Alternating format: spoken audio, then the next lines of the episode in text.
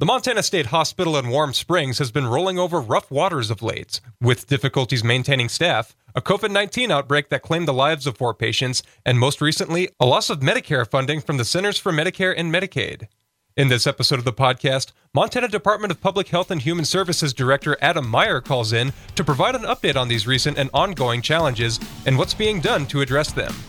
A lot of tough situations to talk about regarding the current status of the hospital, so it was great to hear directly from Director Meier about these recent developments, and we appreciate him for taking the time to speak on these tough subjects, and I hope you'll appreciate his thoughts and comments here as well. Department of Public Health and Human Services Director Adam Meier is with us now, and I appreciate you, uh, Director Meier, being here and uh, talking about some of these um, some of these difficulties. And we can start with maybe root causes because uh, I know as you encounter these challenges, I think to address them, you have to look at uh, what the origin was.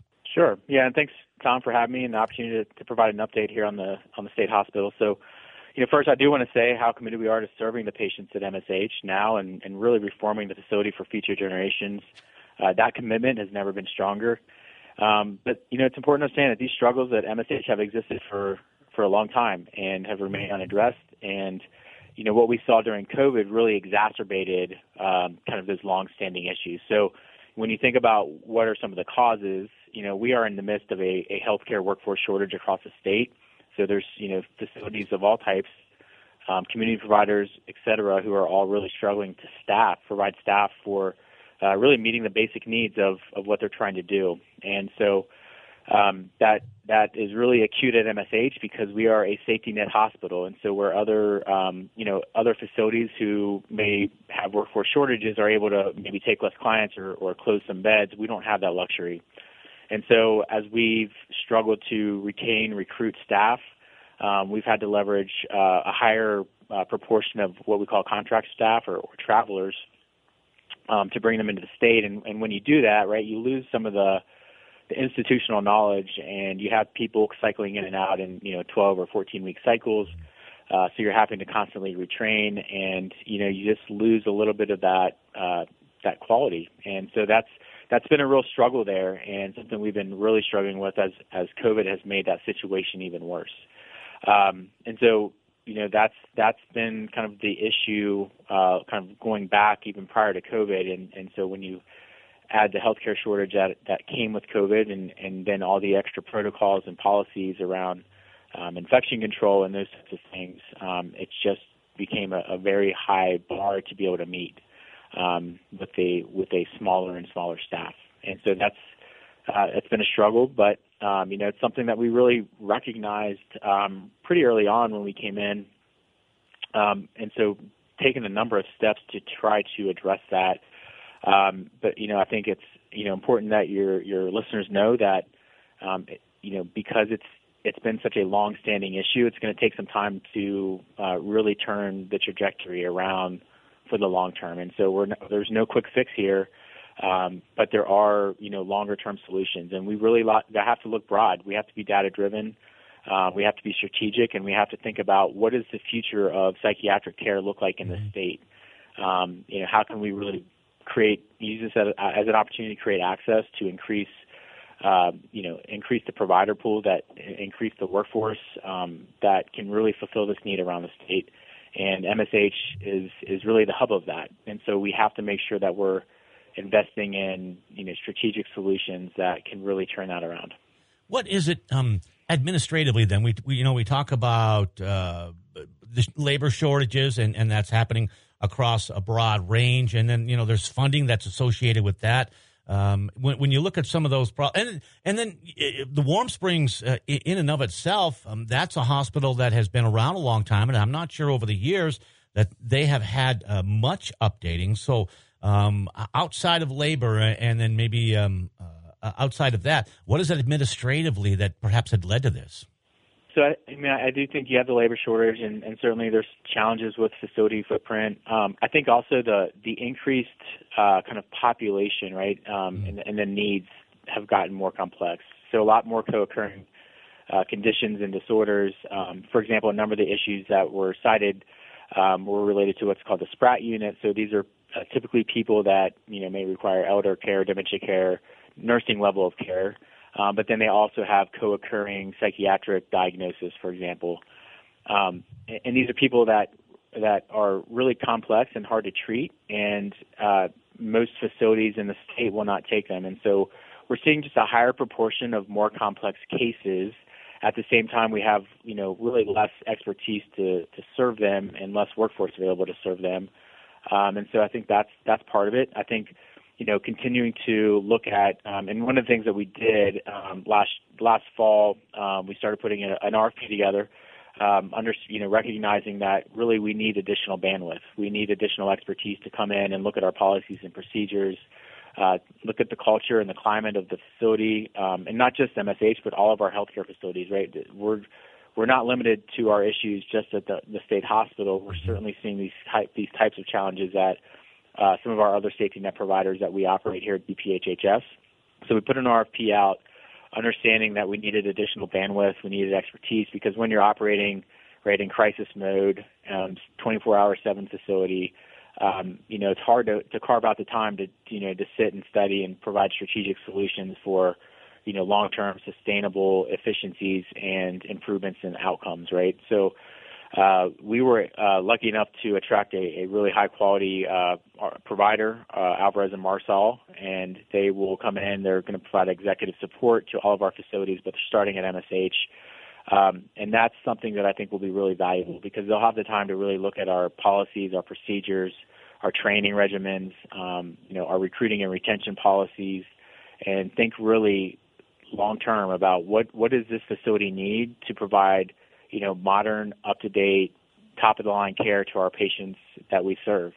Um, what does it take to, you know, look at the community that we have to, you know, uh, discharge people in or to keep people from coming into MSH, right? Because a lot of what we're seeing is isn't just an issue with MSH, but it's really an issue with our entire continuum of care. Mm-hmm. Um, and it's one of the reasons we also launched a provider rate study last year you know, the state, at least in recent memory, has not had a, a comprehensive provider rate study, um, especially as it relates to Medicaid reimbursement. And it's important that we understand what it's going to take to properly fund uh, the care that we expect and, and, that we need here in the state to attract providers, uh, either to build here, to relocate here, to expand here, um, their practice, so that we can provide a continuum of care because there's a lot of gaps here in our continuum and and because of those gaps, people end up in institutional care. And so, being able to properly invest in the community, um, to invest in in the facilities, to invest in the people that uh, that provide these health healthcare services, it's going to be critical. But we have to know what that looks like. We have to know what it's going to take to fund it. We have to know what are those other variables people are thinking and considering as they they choose their their professions or their practices uh, that they want to operate here.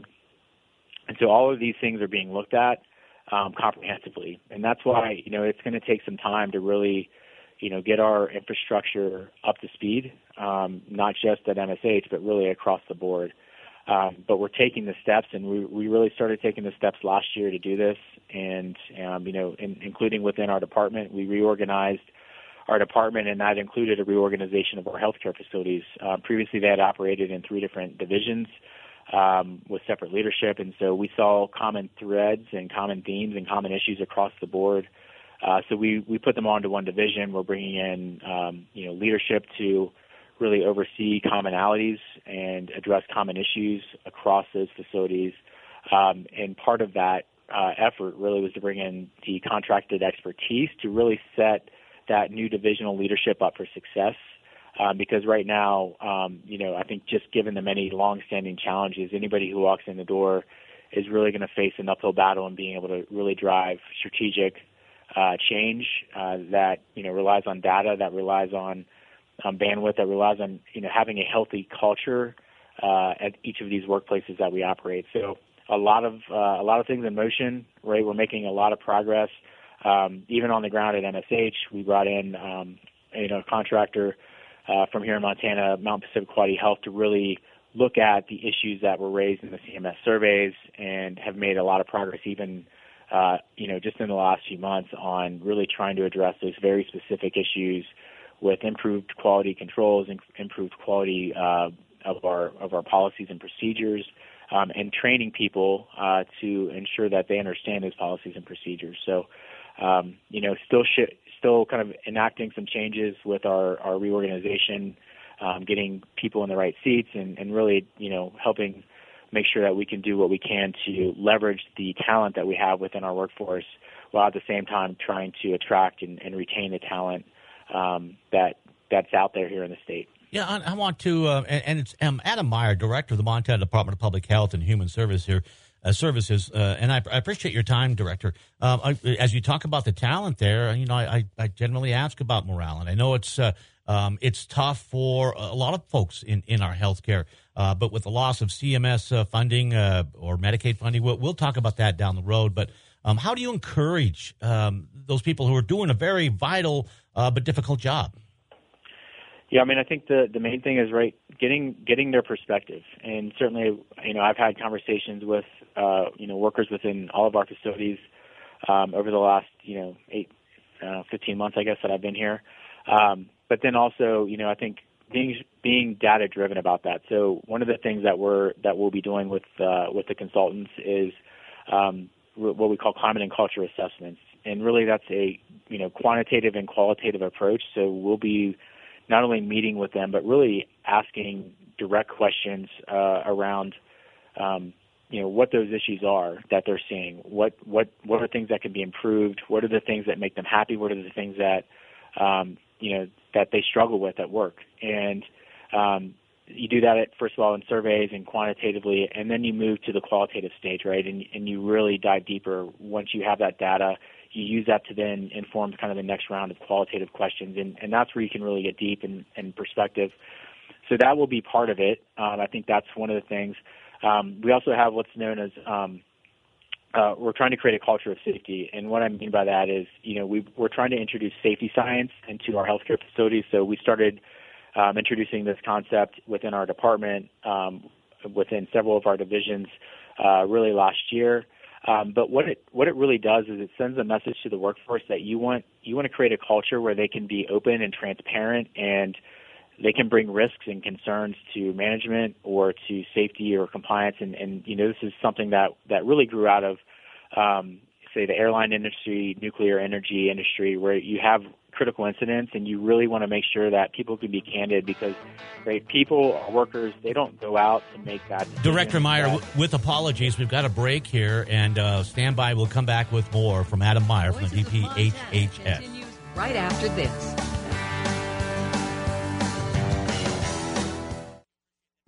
Building more sustainable supply chains means making the right transportation choices and moving goods by rail with BNSF delivers the most for our environment. One ton of freight can move nearly 500 miles on one gallon of diesel fuel, reducing emissions by up to 75%. Shipping long haul freight on BNSF improves sustainability for businesses and our communities. That's why orange is the new green. Uh, a pleasure to be speaking with Adam Meier. He's the director of the Montana Department of Public Health and Human Services. Real, I think it's the state's largest agency, um, and they've got like a dozen divisions and maybe even more. And uh, obviously, a, a, leader in the in this pandemic. And and uh, Director Meier, again, really appreciate y- your time here. We're we're uh, wrapping up um, what is going on at Warm Springs. You know, there there uh, uh, people.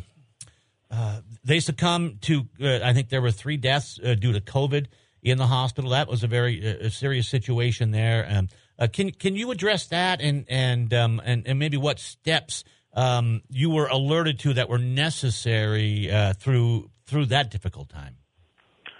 Sure. Yeah. Um, yeah. And, and, we were really fortunate at MSH uh, throughout most of the pandemic uh, to you know really maintain pretty high quality infection control and and really not have a whole lot of infections. Um, however, in the Delta sur- or the Omicron surge um, back in January, February, um, as we saw all across the state, it really exploded like wildfire, and uh, MSH ended up having an outbreak there, and so that ended up resulting in um, several infections, in, including uh, you know three uh, who had succumbed to the, the infections at MSH while in our care. Um, so really unfortunate um, and really, uh, you know, would want to extend my thoughts and prayers to their families um, and the many families across the state who, you know, really struggled um, and had, you know, high uh, infections and some that included death. And it's you know something that we've all struggled with across the state. Um, but as we kind of looked at our situation there at MSH um, and the staffing shortages that we had, right, I think it, made it harder for us to uh, make sure that we could staff the various areas of the facility and also you know keep as many people as we could isolated, um, given the rapid expansion that we saw or the rapid spread of that infection. So, um, because there's only so many places you can move people within that facility, and so trying to keep up with that, I think, became very difficult. Um, so, I think, you know, that's one of the things that as we continue to staff up and, and strengthen our infection control policies, um, you know, we were able to learn from that and, and incorporate some improvements into our policies around infection control. Um, and then I would also say that you know we we did see some issues with falls, uh, and so took some actions to improve um, kind of how we documented that, and also visual cues throughout um, either their rooms or or on their person to ensure that people as as people transition staff from one to another, we understood that you know, for example, adding certain color bracelets and things could help give visual cues to know that people were at higher risk for falls. So um, a number of things that we're, we're working through um, to improve what what CMS raised in their mm-hmm. surveys. Um, but that that continues to be ongoing, and you know it'll be something that we work on over the next six months to a year to really get that uh, facility to be all that it can be. Um, funding uh, the state does the majority of funding for the state hospital in Warm Springs. Again, as I mentioned, Department of Health and uh, Public Health and Human Services in Montana. So it's a large agency. There's a lot of a lot of divisions in it. Um, CMS, the Centers for Medicare and Medicaid Services, um, with that survey, then came in and um, and and withdrew funding. I think that the the total amounts to about seven million dollars. Do you plan on appealing that? Sure. So yeah, what it is is uh, so so CMS does not fund a lot of institutional care. So as you mentioned, you know, we are largely supported by state general fund operations, but there are some services and some populations uh, that we serve that, that do have eligible or did have medical reimbursement um, covered by Medicare and Medicaid. Um, and that is that is what was lost uh, that that reimbursement opportunity uh, through these surveys. And so um, when they made their findings and, and made the decision to remove certification, that resulted in about $7 million of our annual budget. Um, typically, that would be reimbursed, no longer being reimbursed. Um, and so while that doesn't impact our operations or how we approach things, it does impact how much we would expect to receive back in the state general fund uh, through that reimbursement process. Um, so I do want to make clear uh, to your listeners, right, this does not impact the people we serve. It doesn't impact the quality of service that we would provide. It doesn't impact who we would serve. Um, we're not, you know, there's not going to be a mass exodus of, of people being pushed in different facilities. So I, I just want to reassure people that the state will continue operations of the facility as it has in the past, and it's really a back end financial issue that the CMS uh, decertification caused. You know, in times like this, obviously you're, you're, you're, dealing with difficult situations, but it does raise awareness. And as we have been uh, trying here, and we see this movement across the country, more awareness about um, about mental health, and that's not the only service there, of course, at, at, at Warm Springs. But uh, it's it is an opportunity to to reevaluate everything, and I know that you've um, uh, have mentioned that you're going to do that and get some get some data out of that. Um, what do you anticipate out of that, Director? Yeah, so you know, as I mentioned, right, this this is a, a setback certainly, but you know, it doesn't change the course of where we were going and where we want to go, right? We want to make sure that we are assessing our our system as a whole, um, and certainly the integral piece that MSH plays in that um, in that continuum. And so, what I would anticipate is that as we as we get our results from our from our provider rate survey that we're conducting um, from our assessment and deep dive that our um, that our facility uh, you know consultants are providing, that we come out of this with a strategic path of what it's going to take. Um, you know, really as we go into next session, uh, legislative session, that we are informed about what it's going to take to really make systematic improvements to uh, psychiatric health care in our state. And the governor is taking, you know, right off the bat, took a number of steps with the HEART initiative. It was the single biggest new expenditure in the budget last year, and the legislature legislature was very supportive of that, and we were able to get that across the finish line. So that's uh, really a large financial investment um, in our mental health system but we have to know how to invest that money strategically. Um, and so that's what I hope to get out of this is that we come out of this with, you know, really a path forward for how Montana can really uh, take our, our care to the next level as it relates to psychiatric and mental health care in our state. As you mentioned, that, that HEART Fund, uh, an announcement just a few days ago about the governor, the administration, and of course DPHHS awarding uh, $500,000 to tribal nations through the HEART Fund. Um, I, I, wanted to talk, and we're going to move off of that. We only have just a few more minutes left, but there's a couple of things here on the plate as well. And this, for me, is just is good public service and, and information uh, for people to understand that the department, uh, DPHHS, provides legal document clinics um, beginning now through September. You can get information on the website there too. Uh, but talk about that service. Talk about um, how important it is uh, and, and what perhaps people um, will gain by attending a clinic. So our legal services developer developer program serves older adults, age 60 and older, um, enrolled tribal members, and adults with disabilities. So at the clinics, legal professionals will volunteer to assist participants in completing their estate planning documents, assist older adult drafts, reviews, and notarize um, and copy each of those documents. Um, so this is going to be things like, um, you know, estate planning, probate, landlord, tenant exploitation, guardianships, collections, you know, garnishments, contract issues, Medicaid eligibility um, property issues, long-term care facility issues, uh, power of attorneys, um, really anything that that's needed. Um, they're there to provide that service to, to those, you know, that vulnerable population who really needs to have as much of that kind of estate planning, you know, durable power of attorneys, those healthcare related documents. That's when they tend to come up, and so it's important that we provide that service you know, last year alone, the program completed over 850 documents through in-person clinics and over the phone. Um, we are hosting a number of in-person clinics. Um, that started. We did one in Helena uh, earlier this month. Um, June 22nd to 23rd, we're having one in Frenchtown. July 27th and 28th, Thompson Falls, August 8th and 9th in Butte, and then September 14th and 15th in Baker. Um, and then people can also, you know, if they can't make the clinics, they can call 1-800-332-2272 they can register for those in-person clinics, or they can find assistance over the phone. Um, so I would highly encourage people who who may be in need of this type of service, who um, again who are 60 or older, um, they have a disability, they're enrolled tribal mem- members. This is a, a service that our legal professionals around the state volunteer for. Um, we're really grateful for that collaboration and for that um, that service and really appreciative of our team who really helps coordinate uh, that effort because it really is a, a fantastic service uh, that provides to people in need of those services. Yeah, I, and again, I'll, I'll, probably be talking about that a little more as time uh, um, as time approaches. Uh, we missed one in April, but uh, June 22nd to the 23rd uh, in Frenchtown. Um, Adam, Director Meier, I appreciate your time here. I I I want to you know final thoughts as well, but um, as as you look at what um, the pandemic uh, we've just been through the past couple of years, it seems like the fog is lifting a little bit. Um, you know, you, your takeaway from this real difficult, challenging time. Yeah, you know, there's been a lot of tragedy in this uh, last few years that we've all worked through as a community, individually. Right, we've all been impacted in our families. Um, and I want to, you know, first of all, I want to thank our healthcare workers across the state. They've been just throughout this process uh, the backbone uh, that's got us through. Um, so certainly, I want to you know thank our, our employees at our state hospital, at our uh, state operated facilities, but then really all across the state, our hospitals.